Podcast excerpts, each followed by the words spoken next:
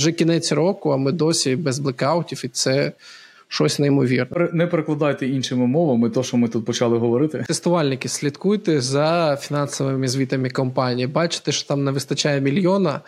Одразу оновляєте резюме на джині. Якщо я зі своїми кривими руками можу зробити дрона, то і ну будь-хто реально може. Тому будьте впевнені, транслюйте цю впевненість. Зрізають там, де можна більше зрізати. Буде гірше, гірше, гірше. Е, І і все. Вітаю вас, пані і панове. Мене звуть Паша. А я Гена. І в цьому випуску ми підіб'ємо підсумки 2023 року, що було цікаво для нас і як це нас змінило. Не забудьте підписатись на цей канал, це нам дуже допоможе залишатись мотивованим на протязі всього 2024 року, щоб записувати такі ж класнючі подкасти для вас. Ну і поки ми не почали, по традиції нагадую, що ми маємо робити все, що від нас залежить, донатити, волонтерити для того, щоб наближати нашу перемогу. І також скажу, що ми не будемо сьогодні говорити саме про військові дії, про війну, тому що ми не є експертами е, в цій сфері, а будемо говорити більш про it життя і які події в цьому році вплинули саме на нас, як айтішників. Так, так. І перша наша тема буде про те, що відбувалось і що буде відбуватись на it ринку у 2023 році. Я, Отже, давай, я подивився деякі, деякі цифри. І в 2022 році на US-based в компаніях звільнилося 93 тисячі людей, і зараз якби трошечки 2023, але це для того, щоб можна було порівняти. Якщо в 22-му це було 93 тисячі, то в 23-му це булало 191 тисяча людей wow. залишилося без роботи в 2023 році. І це досить багато. Відповідно, в 2021 було ще значно менше. Ну так що ми можемо сказати? Що нам не треба нити, бо у нас, е, якщо б така кількість людей була звільнена, то вся пайтішечка накрилась би. Ну, це дивись, це в US-based компаніях, але не обов'язково, що це саме американці підпали під е, mm. ці звільнення. Тобто, це глобально ті, хто працювали на компанії, які є US-based. Конкретно в Україні кількість звільнених айтішників це чверть від всіх. І чверть. це досить, досить вагома цифра. Да. Тобто дуже багато людей е, втратили роботу. Е, але тут треба також зауважити, що це не то, що все капець, все пропало, ніхто більше не працює. Чверть людей залишилися взагалі вдома, сидять без діла. Е, насправді я ж один з тих, хто втратив роботу, але я вже працюю. Тобто, серед тих людей, які втратили роботу, велика кількість, я так вважаю, що її теж знайшли трошечки іншу. Так що все не так критично, як може здаватися, але дійсно досить, е, досить погано, досить важко. Що ж повпливало, чому взагалі так сталося? По-перше, ми вже раніше обговорювали цю тему, що в принципі воно і без економічних криз, і війн е, буває так хвилеобразно. Багато людей набираються, потім багато людей звільняють, і воно так іде постійно. Але саме в цей раз Тригером основним став саме ковід, тому що коли ковід почався, ніхто не розумів, що робити. Потім люди озирнулися, подумали, що ага, багато доставки працює, багато онлайн-сервісів, ніхто нікуди не їздить. Бензин нікому не потрібен, але онлайн-сервіси дуже популярні, тому нам треба терміново всім розвивати онлайн. Той же самий Zoom і вся така історія почали е, дуже швидко розвиватися. Амазон один з топів, хто найбільше наймав е, саме під час ковіду. Понаймали купу купезну людей. Потім, по-перше, і ковід, начебто, трошки закінчився. Люди почали виходити з онлайн в офлайн, і такий масштаб розробки е, в онлайн-сервісах більше не потрібний. І, в принципі, і зробити вже багато чого встигли, а людей багато, і грошей на них уходить багато, тому що людський ресурс це один з найбільш затратних ресурсів.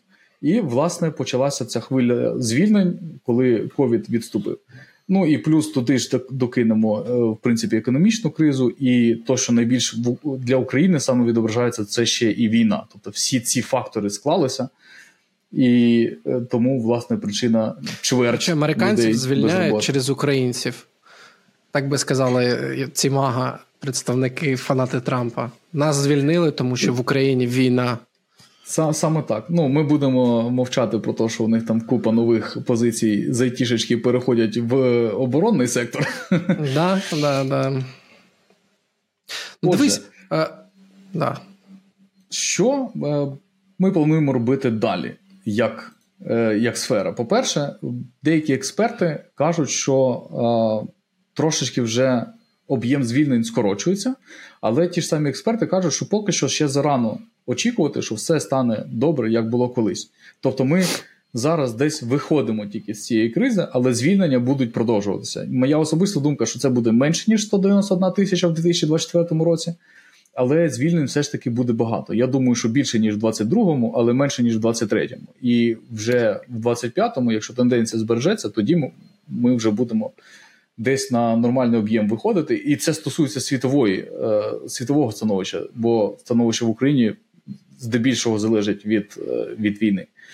Тому е, загальна айтішна криза потрошечки починає вирівнюватися, але коли вона закінчиться, ще ніхто прогнозувати не береться. Знаєш, що я думаю? Це можна порівняти з ожирінням. Типу, коли у тебе з'являється багато їжі, а ми кажемо, якщо якщо ми кажемо про IT, то їжа це гроші, то людина безконтрольно починає їх е, їх їсти. А в нашій, в нашому випадку це індустрія, яка їх просто почала їсти кілограмами, набрала сотні лишних кілограмів, і зараз зрозуміло, що е, грошей вже не вистачає, і треба оцей весь жирок якось його позбуватись. Але швидко схуднути вже не вийде, бо якщо швидко схуднути там і звільнити всіх, кого звільнив одразу, то можливо ти там і загнешся, бо ти точно не знаєш, яка кількість кілограмів для тебе є оптимальною. І компанії потроху, потроху, потроху зрізають, зрізають до того моменту, поки вони не зможуть функціонувати так само ефективно, як і до ковіду, і е, при цьому не витрачати так багато грошей. Тому я думаю, що все у нас буде, як у нас, я не знаю особисто, а в США так точно все буде нормально. Вони цю кризу переживуть. Е, за них і... я не переживаю. Так, да, за них я взагалі типу, не переживаю.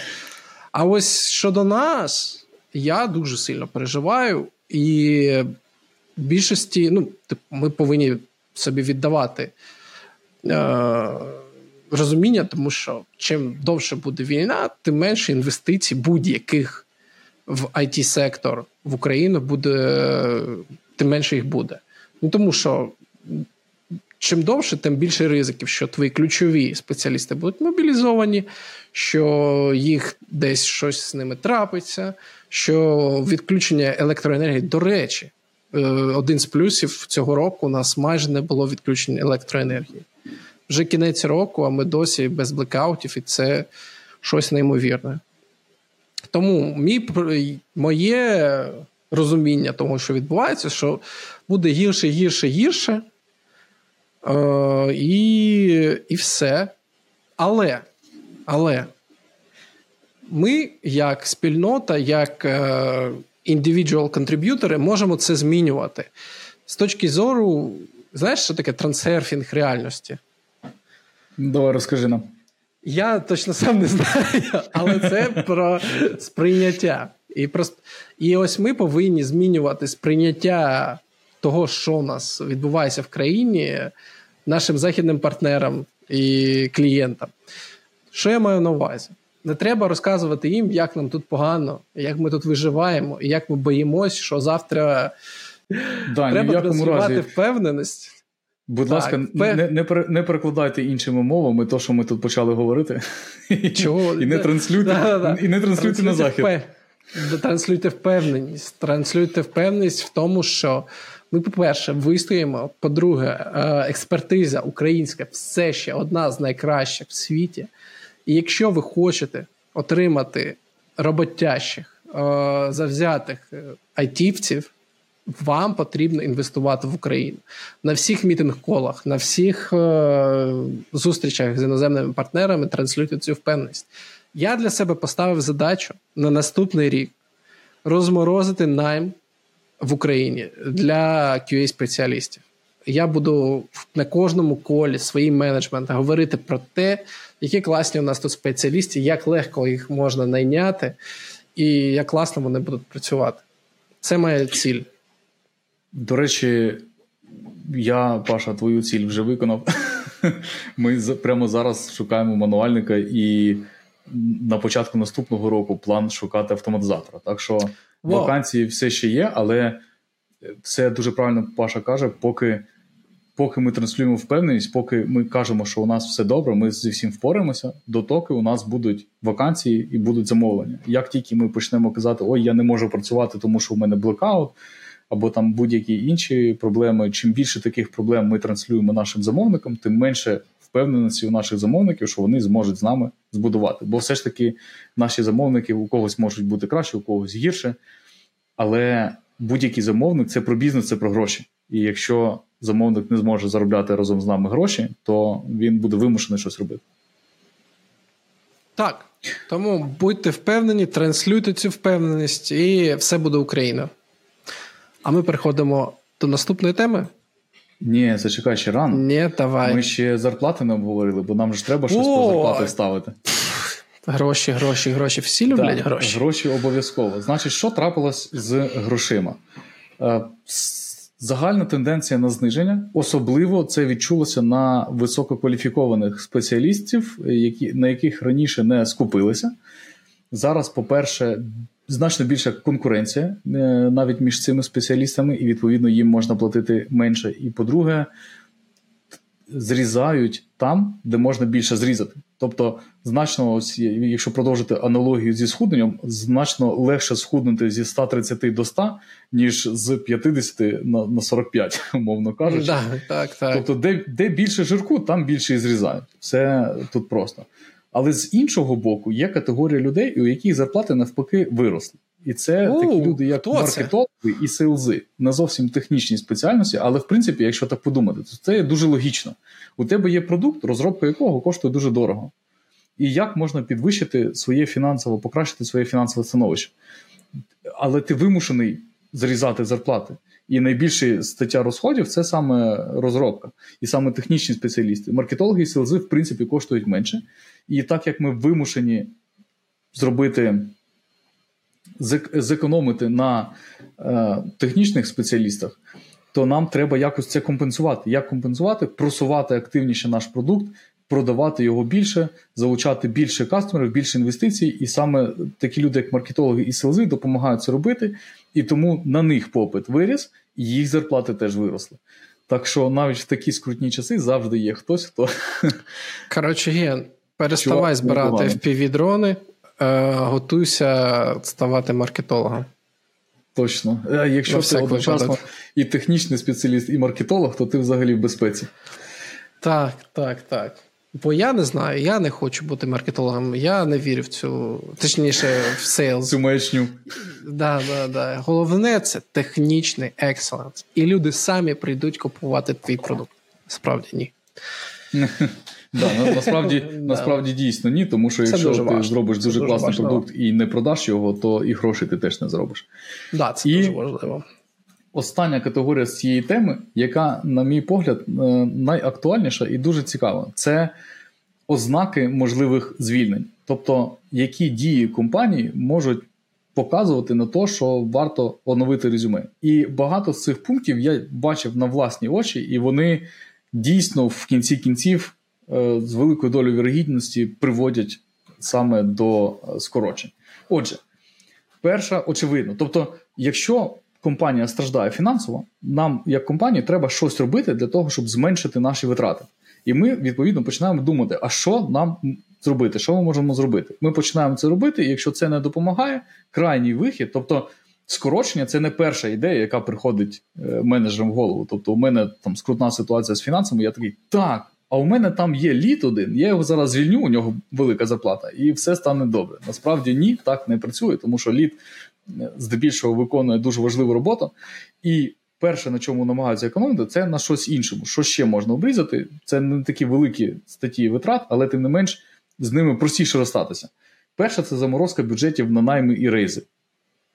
Тобто якщо у нас крутне становище і ми думаємо про звільнення, то явно ми не збираємося наймати когось нового. Тобто, е, фріз Ну тут коротше, це, це блін, я тобі скажу інакше. Це, звісно, очевидно, але ніфіга не очевидно. Я пам'ятаю часи і статті, де компанія одночасно один відділ е, розробки наймав людей, а інший, типу, половини скорочував. Ну тому що, типу, голова і рука не працювали разом. І це в великих компаніях дуже Диви, часто це ще може це ще може залежати від напрямку компанії. Якщо компанія велика і вона робить багато продуктів, ось одна з моїх Так. компаній, в яких я працював раніше, у них багато різних продуктів, і на одному з них зараз є певні нюанси, і інша частина. Відчуває себе дуже добре, а та частина відчуває себе Мгм, досить скрутно. мгм. І для них дуже актуально. Тобто, дійсно, на одному проєкті, можуть бути freeze, а на іншому може не бути. І це ознака того, що на іншому, більш за все, нікого не звільне. Але ти на цьому не в безпеці, навіть Мгм. в рамках однієї компанії. Якщо компанії загалом погано, або це компанія продукт е, одна, да, тоді це актуально Ну, для всіх. давай далі. Що у нас там, який наступний пункт? дуже логічна історія це погані фінансові звіти. Якщо це публічна інформація, у вас є до неї е, доступ, і ви бачите, що ми там, умовно кажучи, збиралися заробити там е, 50 мільйонів доларів, а заробили 20, то, мабуть, що дуже сильно щось пішло не так, і прибуток дуже маленький, і щось, щось будуть робити. Коротше, тестувальники, слідкуйте за фінансовими звітами компанії. Бачите, що там не вистачає мільйона. Одразу оновляєте резюме на джині і робіть його активним, бо щось буде. Так, true story. Третій пункт це реструктуризація команд чи департаментів. Це такий менш очевидний приклад, тому що це можуть робити для того, щоб підвищити ефективність, якщо щось десь не працює. Але в тому числі це може означати, що, власне, якщо ефективність була в нормі, наприклад, і роблять таку історію, це значить, що намагаються вичити максимум навіть із продуктивною командою, ще більше підвищити продуктивність, щоб на цьому більше заробити. Четвертий пункт це е, зростання комунікації від менеджмента на тему фінансових е, викликів і потреби в скороченні фінансування або бажання наростити перформанс. Тобто, це, от ця історія дуже очевидна, коли постійно до вас приходять і кажуть: хлопці, давайте щось будемо робити, дівчатка, давайте на чомусь економити. Це не, не від хорошого життя відбувається. Наступне це несподівані зміни в полісі компанії з метою, щоб е, люди самі звільнилися. Угу, Тобто угу. є така історія, коли, ну, по-перше, особливо, якщо це там Америка і ти в штаті, да, тебе не можуть просто так звільнити, це дуже важко. Ось я, наприклад, знаю, що в Лондоні, якщо ти офіційно працюєш і тебе хочуть звільнити, вони не мають права нікого звільняти, поки вони не поговорять з кожним індивідуально, і на це виділяється не менше ніж 5 тижнів. Тобто, це ну, досить нескладно зробити. Але якщо вони зроблять щось таким чином, що люди самі захочуть звільнитися, то їм не треба виплачувати за те, що ти їх звільнив, і вони, власне, можуть значно швидше піти. І я таке вже бачив, коли там нав'язують абсолютно тупі інструменти, які тобі ну, які ніяк не допоможуть е, компанії, ніяк не допоможуть проєкту, яких ніхто не хоче, воно абсолютно недоречно, недоцільно. І їх нав'язують без всіляких пояснень, чому, який у нас план, куди ми збираємося з цим прийти. Нічого не зрозуміло, просто ось нате вам, і тепер ви робите ось цю історію. І ніхто не розуміє, чому, і, ні, і немає ніякого плану. І люди, відповідно, що це за фігня? Мені таке не подобається. Я піду там, де щось щось краще відбувається. І це, власне, може бути ознакою того, що щоб уникнути скорочень, хочуть, щоб позвільнялися самі. Наступне це зменшення об'ємів роботи або закриття проєктів. Закриття проєктів зрозуміло, да, ми відрізали цілий шматок, і він зазвичай вже йде разом зі скороченнями, або зменшення об'ємів роботи.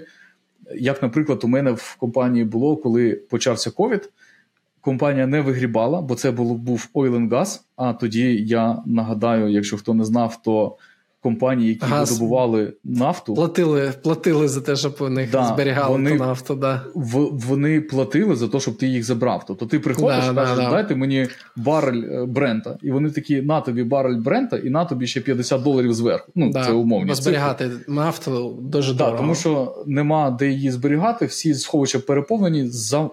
Зупинити видобуток нафти це ще дорожче, ніж віддати її безкоштовно і ще заплатити зверху. І коли нафта вже зберігається на танкері і нікуди не пливе, бо ніхто не купляє, а танкеру все одно платити треба, то дешевше заплатити комусь, щоб хтось забрав просто і все. І відповідно компанія ну, страждала від цього, тому що газ бізнес тоді був не не на коні, е, як зазвичай. І е, у нас скоротили відсоток роботи, тобто ми працювали 50% е, часу і отримували за це 50% грошей. І відповідно, якби компанія не вигрібла, якби не вийшло тоді е, стати назад на трек, то відповідно були б і скорочення. І останній пункт теж досить очевидний: це е, решта скорочень бюджетів. Наприклад, бюджети на тренінги, бюджети на корпоративи, мерч і так далі. Все, що можна викинути за борт, викидається за борт. Ну, коротше, з того ж я почув зараз, е, я зрозумів, що мене завтра звільнять. Ну, ну насправді без жартів, типу. Ні, типу, насправді без жартів. Те, що ти зараз розказав, це, типу, план, якому якому слідують, я не знаю, ну 90%, мабуть, компаній, які якось оперують в Україні. Ну бо треба реально ж скорочувати видатки і оптимізувати все, бо для того, щоб залишатись на плаву. У нас єдина компанія, яка активно наймала всередині України продуктова це Аякс. Аякс. Так, вона найняла, здається, 26 всього за весь рік, 23 26 джунів. Ну, це дуже мало. Це дуже мало, але це рекордсмен наймів на джині. Угу. Всі інші е, причаїлись і чекають, що буде далі. Тому ну, ми сидимо, давай об'єктивно на пороховій бочці. Типу, ніхто не знає, що буде завтра. Сьогодні ми ще е, номер один продуктова компанія або аутсорс-провайдер for all the world. А завтра, е, хлопці, вибачайте, клієнти пішли, треба шукати роботу нову. Але позитив, позитив, позитив. Транслюємо позитив клієнтам, і все буде добре. А може і ні. Все ні, все буде добре, як, як каже одна поважна людина. Готуємося до гіршого, розраховуємо на краще. Так, так, саме так. Готуємося до гіршого. Так, тему з ринком, я думаю, що можна закрити, друзі. Е, В принципі, я думаю, що все зрозуміло. Тримаємось робочих місць, ті, які у нас зараз є, не ви. І все буде добре. Якщо хочете, то робіть, що хочете. А наступна тема для нас це AI або штучний інтелект. Мені здається, що 23-й рік відносно того, що взагалі відбувало, так, давай, за виключенням нашої країни і Ізраїля в технологічному секторі була темою номер один. У всьому 23-му році. Якщо в 22-му, коли стартанув GPT, е, це було щось незрозуміле, і не всі, не всі е, якось розуміли, куди це прийде, то в 2023-му всім стало зрозуміло, що штучний інтелект з нами надовго, він розвивається дуже швидко, він може виконувати дуже потужні речі. І що робити з ним далі, мені здається, зараз не всі розуміють. Точніше, не те, що не всі, а дуже мало людей розуміє, коли куди далі буде спрямований штучний інтелект. Бо читаючи якусь аналітику, всі там говорять про healthcare, дата аналіз, е, і оце все. І це виявляється логічним, але це настільки складні теми е, для того, щоб віддавати їх штучному інтелекту. Ну, умовно, от в healthcare. Я чув о, е, таку тезу про те, що дуже скоро тебе зможе обслуговувати як як домашній лікар, якийсь штучний інтелект. Ну, от прикинь, ти, він поставить якийсь неправильний діагноз. Ну тому що ти йому дав неправильні вводні дані. Ну, Це дуже чи... це дуже важлива історія, да, що е, в залежності від того контексту, який ти даєш е, штучному інтелекту, він тоді робить вже якийсь висновок. Якщо йому дати неправильний контекст, відповідно відповідь буде неправильна. Це з того відомого мему, що ми, як розробники, можемо бути спокійні, тому що щоб штучний інтелект побудував нам правильний застосунок, йому треба дати правильні вимоги. Саме так. Саме так. І я, якщо чесно, вірю в те, що, звичайно, він може розвивати в цьому напрямку, але широкого набуття там е, в healthcare, е, в медицині я не бачу там дуже найближчі часи. Тобто, це буде дуже жорстке регулювання, ну бо це ну, багато персональної інформації. Ну, тобто, умовно, ти приходиш до е, штучного інтелекту за консультацією, ну він же ж буде вчитись на цьому. І тобто ти кажеш, так, я дозволяю вчитись на своїх е, хворобах там і так далі. Тобто, це дуже велика тема і складна, але тим не менш. Дуже дуже цікаво. Єдине, на чому всі сходяться, що кількість фрода або якихось е,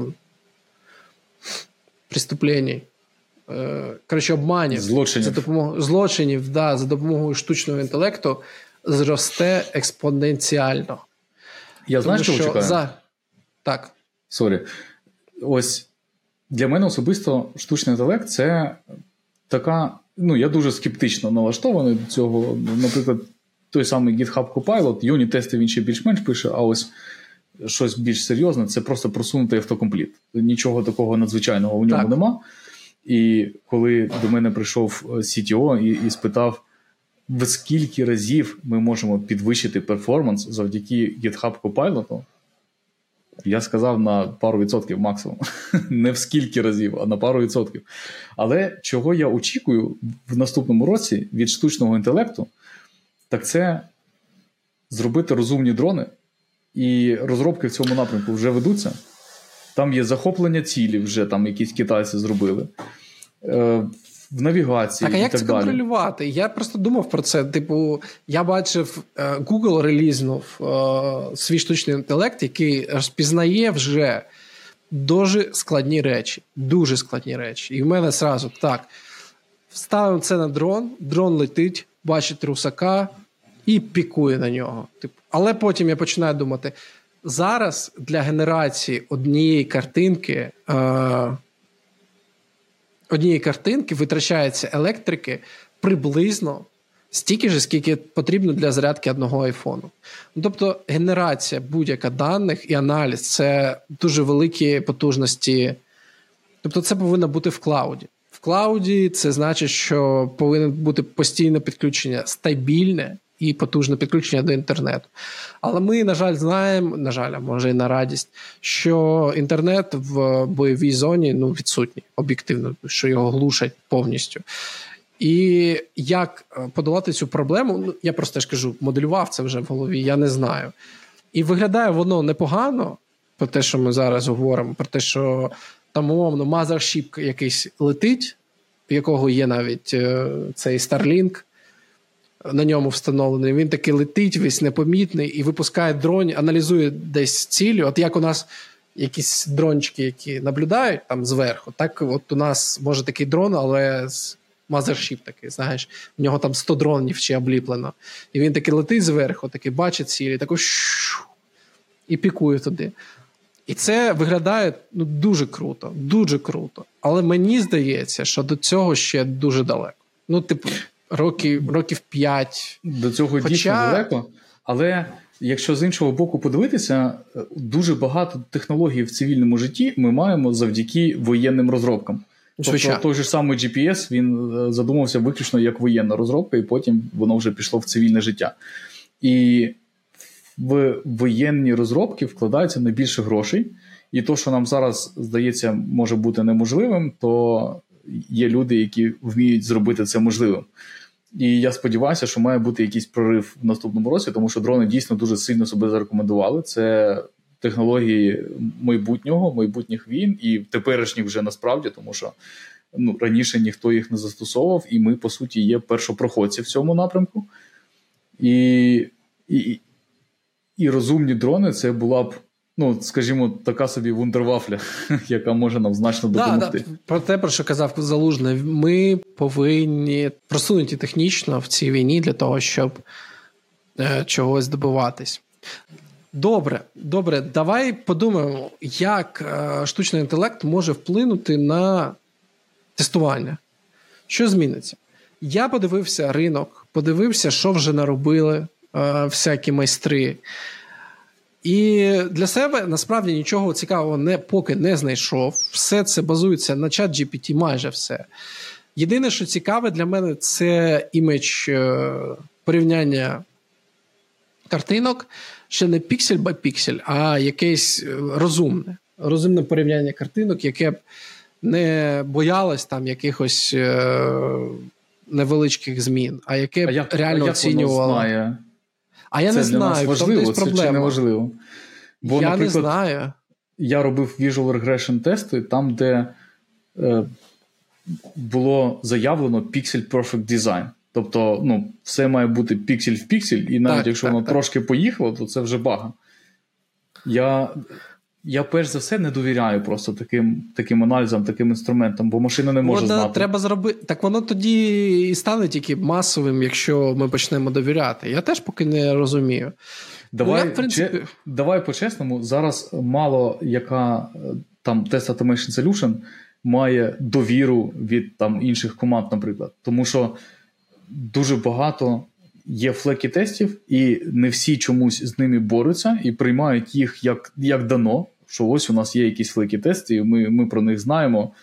І ладно, ми там робимо собі наступні тести. А флекі тести підривають довіру до автоматизації, і коли девелопери ранять собі тести і постійно бачать червоні, вони завжди будуть думати, що це не їх змін. Тобто, так навіть то, той, ті солюшени, які пишуть не AI, а люди, вони не часто мають довіру. Так в тому то і прикол, то що штучний інтелект може на себе взяти якусь відповідальність за фікс флекі тестів. Ну, умовно, коли він буде вже аналізувати сторінку не з точки зору статичного якогось локатора, а буде аналізувати елемент ці. Принцип існування цього елементу і якісь перевірки робити автоматично. Ти йому кажеш, перевір, що синя кнопочка така-то взагалі присутня, вона інтерактивна, ти можеш на неї натиснути, і буде якийсь результат. Ти не вказуєш йому конкретно, знаєш, що саме. Але штучний інтелект повинен розуміти тебе настільки, що ага, так він каже про цю кнопку, і я буду дивитись на неї. І якраз це може бути е, таким проривом, ну не проривом, а дуже цікавим інструментом для боротьби з flaky тестами. Ось знаєш про що я думаю, де дійсно воно може допомогти? Я маю сумнів, що воно може допомогти там, де. Ну, по суті, то, що то, що зараз робить автоматизація, да? що треба пройти якийсь flow, десь кудись клікнути, щось задаунлодили, зааплодилось там і так далі. От такі історії, то, що роблять зараз автоматизатори, і я тут не думаю, що чимось дуже допоможе е, штучний інтелект. І в першу чергу через недовіру. Ну, я особисто не довіряю цим цим людям. Ну, цим давай, давай, давай, Але... давай чесно, ти взагалі мало кому довіряєш. Добре, Тож, домовились. Це, це, це, це теж е, окреме.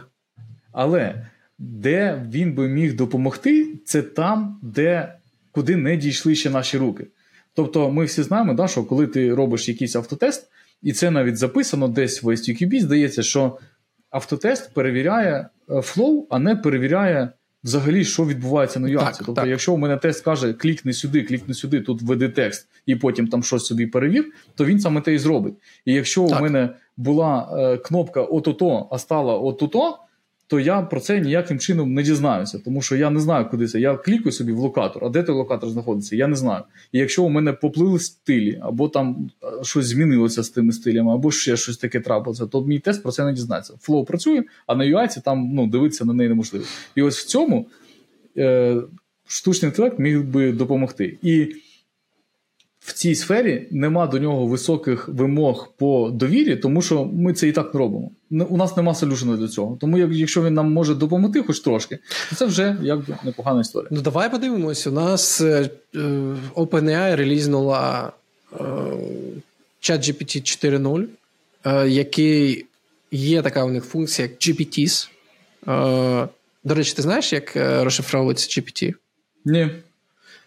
І я не знав. Але коли готувався, дізнався, це взагалі дико. Типу, ми більше року говоримо про чат GPT і не питали себе, а що таке значить GPT. А я поцікавився. І GPT переводиться як Generative Pre-trained Transformer.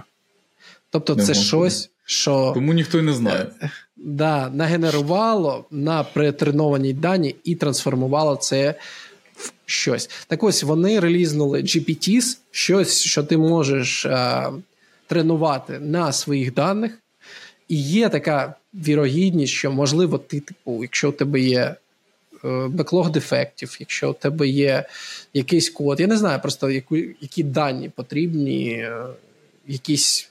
Тобто, треба якось його натренувати на свій application, щоб він е, чітко зрозумів, що у тебе взагалі за application, як, які правила якості там існують, і як з ним поводитись. І, можливо, цей GPT якось зможе з ним обходитись.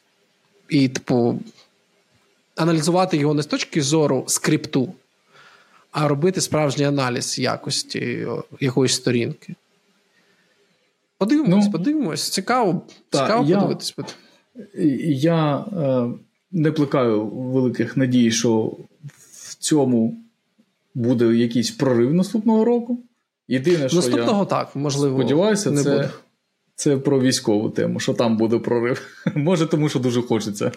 Знаєш, що, чому я боюсь? Ну, типу, прорив може статись, але ти ж повинен розуміти, що у нас ворог має, типу, в сотні в сотні раз більші ресурси. Ну, умовно, якщо цей прорив станеться у нас, то він станеться і у них. І я знаєш, кожен раз типу переживаю. Не обов'язково, не обов'язково, тому що саме виготовлення дронів це дуже не. Ну, Достатньо це не така складна історія. Да, да. Тобто да, її можуть, якщо якщо я зі своїми кривими руками можу зробити дрона, то і ну, будь-хто реально може. І це не є проблема. А ось штучний інтелект для розпізнавання цілей це вже значно складніша історія. І це якщо не складно. буде витоку даних, то це не означає, що у них. Тобто у них воно може з'явитися тільки якщо буде виток даних. Ну, ти уяви собі, типу, це ж е, війна майбутнього вже. Якщо ми перекладаємо велику кількість, ну розпізнавання цілі це досить важлива типу штука, це дуже важливо. Якщо з'явиться штучний інтелект, який зможе точно і чітко розпізнавати цілі на полі бою, то це, ну, я не знаю, з чим це порівняти. Ну, це не точно не ядерна зброя, але це якась ну, це прорив буде. Е, це прорив, і це змінить правила гри е, докорінно. На, докорінно повністю. Подивимось, подивимось, цікаво, звичайно, як як воно буде. Так, так.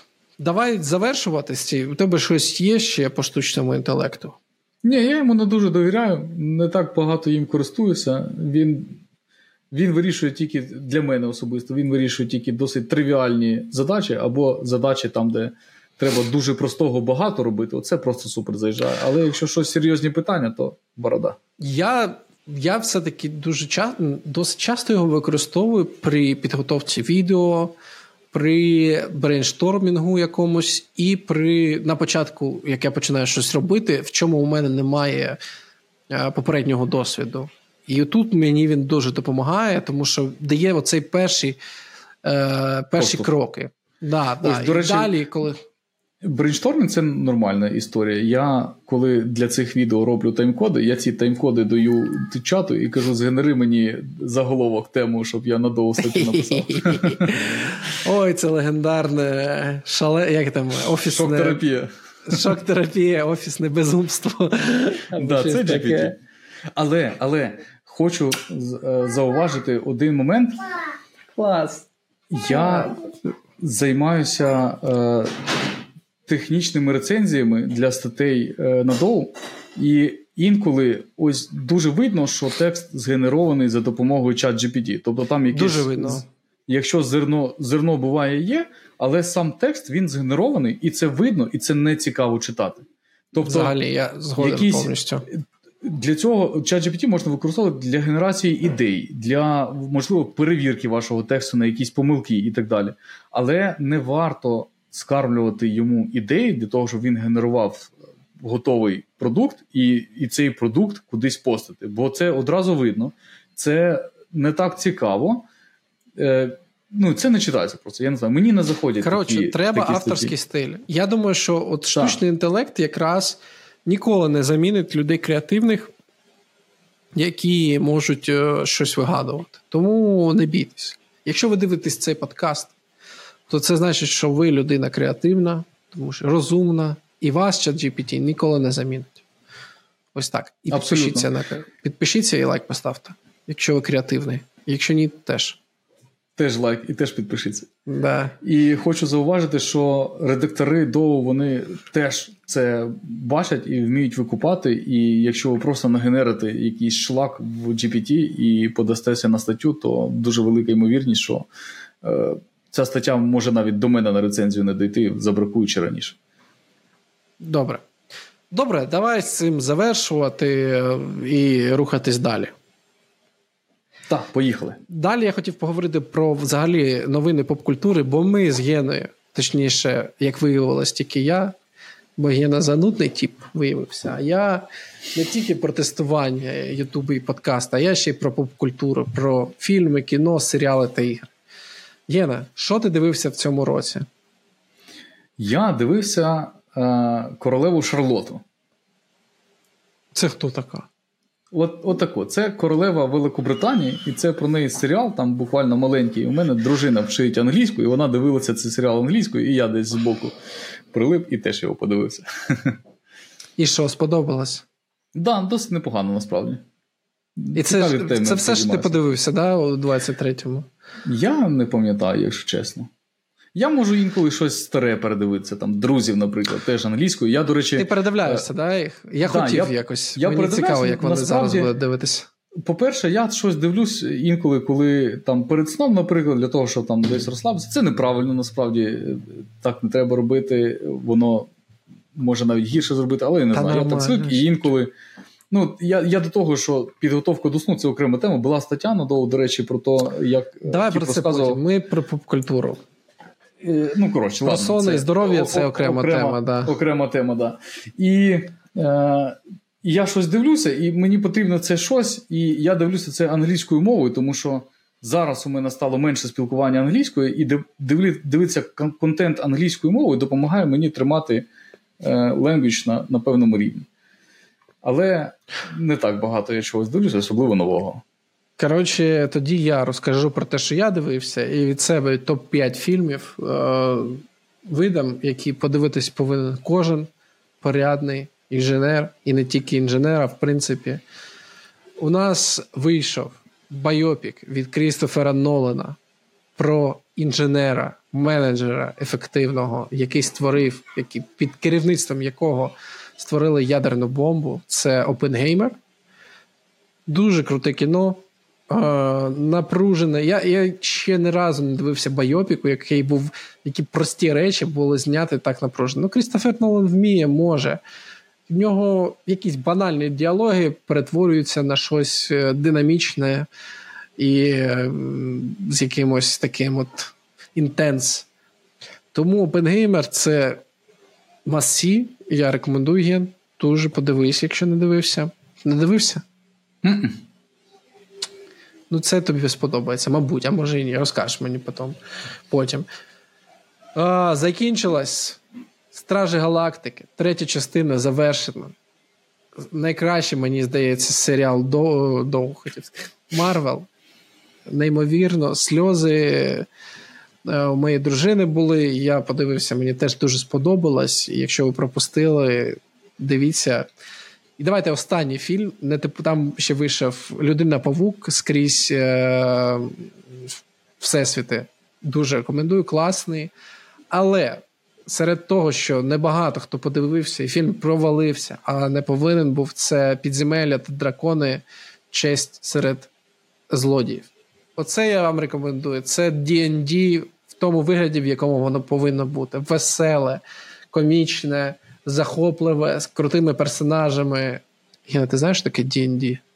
Взагалі без малішого. Треба, коротше, позвати. Ми Пишіть, е, якщо вам цікава ця тема, ми знайдемо якогось гейммастера з D&D, який прийде і розкаже, що це таке для Гени і для вас.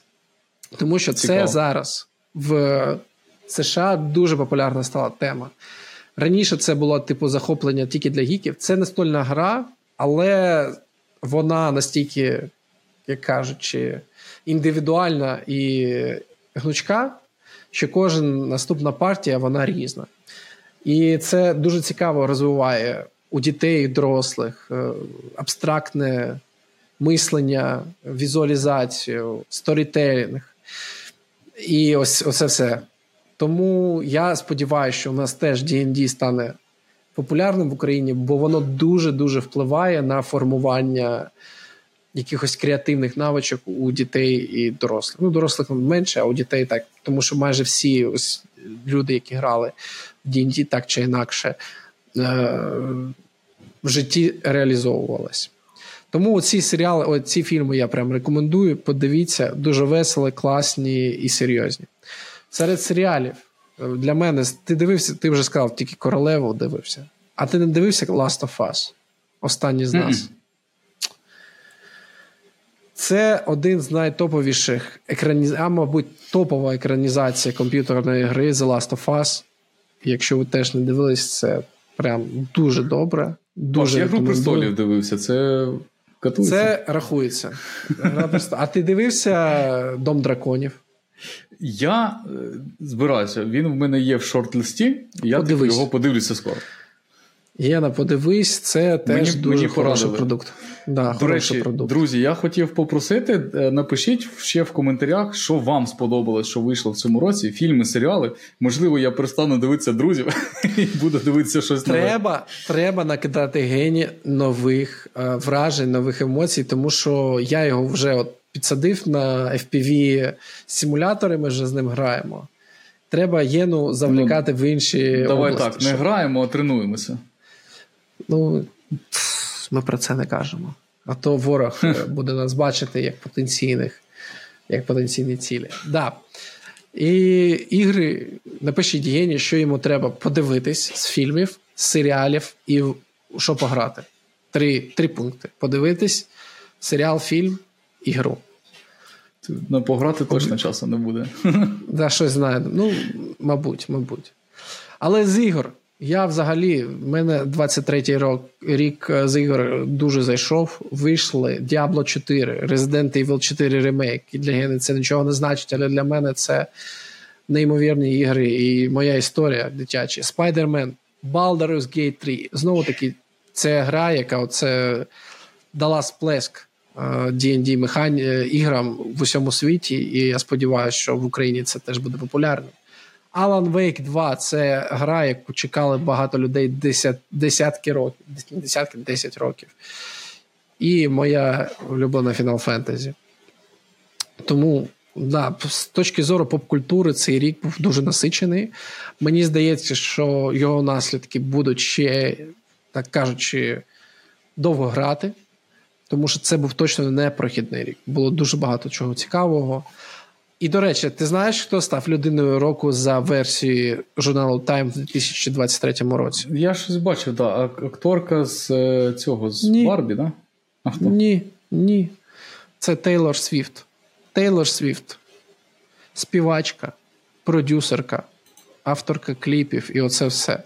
У неї статків щось вистачить. Я навіть жарт бачив, що Тейлор Свіфт може купити Кані Веста, і у неї ще залишиться половини, більше половини її капіталу, а хтось внизу написав, ні, вона вже це не може зробити, тому що рабство відмінили.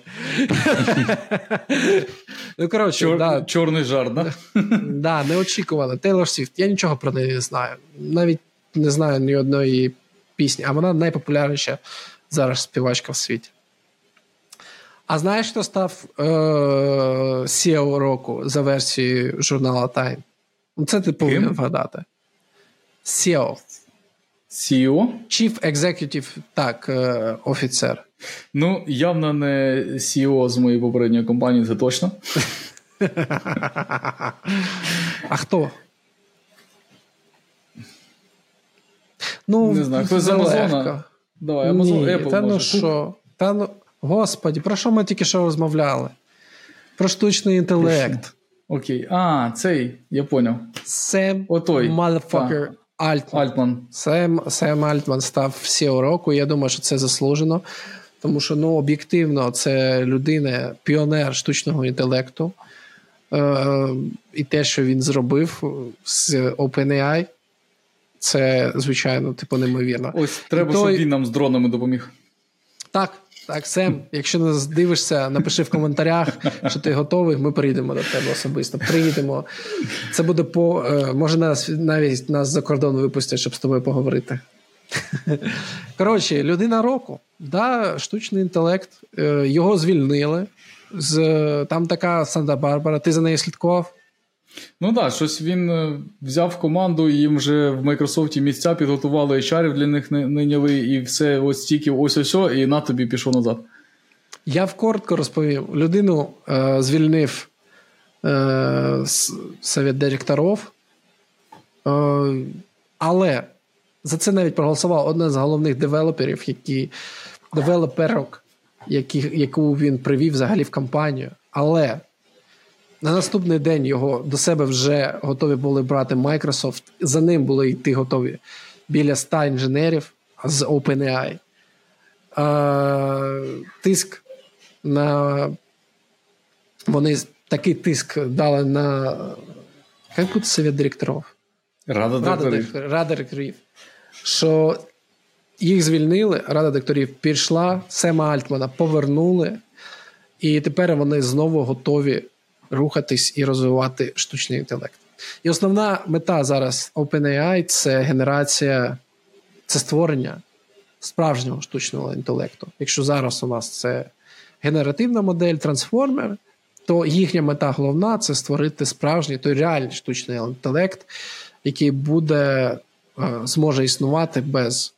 Вже той, який нас вб'є всіх, да? Да, да, да. Тобто, це вже от ось, ось про це. Добре, добре, це ось був 2023 рік для нас. Єна, як ти змінився за цей рік? Ну, досить неслабо. Насправді, ем, здебільшого, мабуть, через зміну роботи. Да, е, я втратив е, роботу, менеджерську позицію, перейшов на сіньорну. Ось маю стати лідом наступного року. Я сподіваюся, такий план є. Але через цю зміну у мене е, вийшло дуже багато контексту з голови. І я почав е, десь активніше в спільноту заходити, щось десь відписуватися, так і так далі. Ці подкасти е, почали з'являтися саме через цю історію. У мене з'явився, з'явилися можливості на збірку дронів. Я почав займатися е, збіркою дронів, замовляю запчастини з Китаю, збираю, відправляю на перевірку, на обльоти, передаю розвідникам. І це дуже важлива насправді історія, і, і може це і на краще так сталося. Тому що тепер я ще більш е, корисний не, не тільки донатами, а ще і збірками. Так що, ну, якось так. А у тебе Ну, я, як ти відмічаєш, цей рік був скоріш позитивним для тебе з точки зору розвитку? З точки, зору, з точки зору розвитку, точно він е, став позитивним. Е, Але на загал позитивним все ж таки я назвати його не можу через події на фронт. Він дуже сильно на мене теж вплинув. Е, Я познайомився з купою неймовірних, цікавих людей.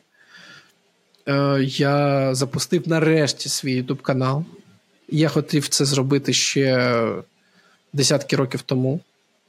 Але тоді я хотів знімати е, обзори на відео, ой, на відео, на фільми. А вийшло, що я знімаю обзори на Playwright.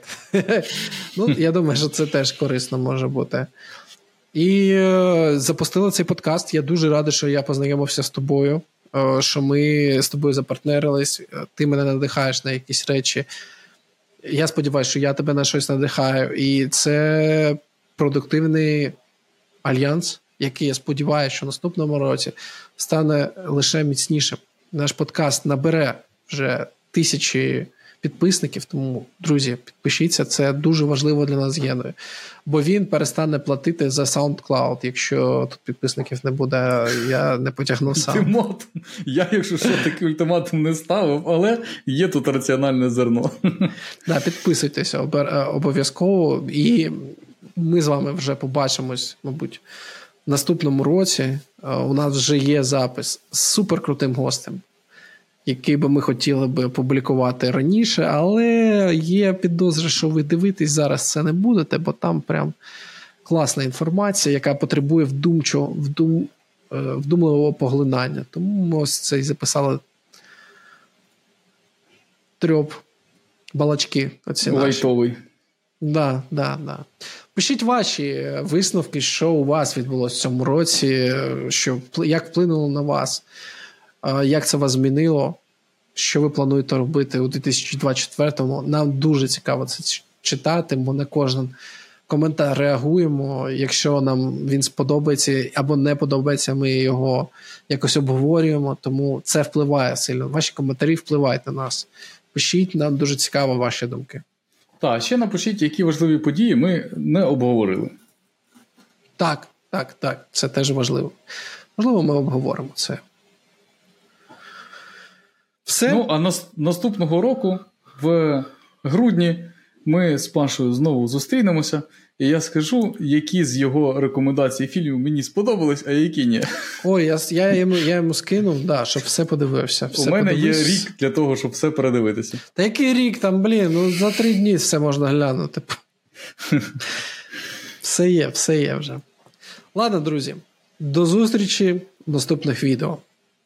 До зустрічі в наступному році. Всім па-па. І наступного року. Бувайте!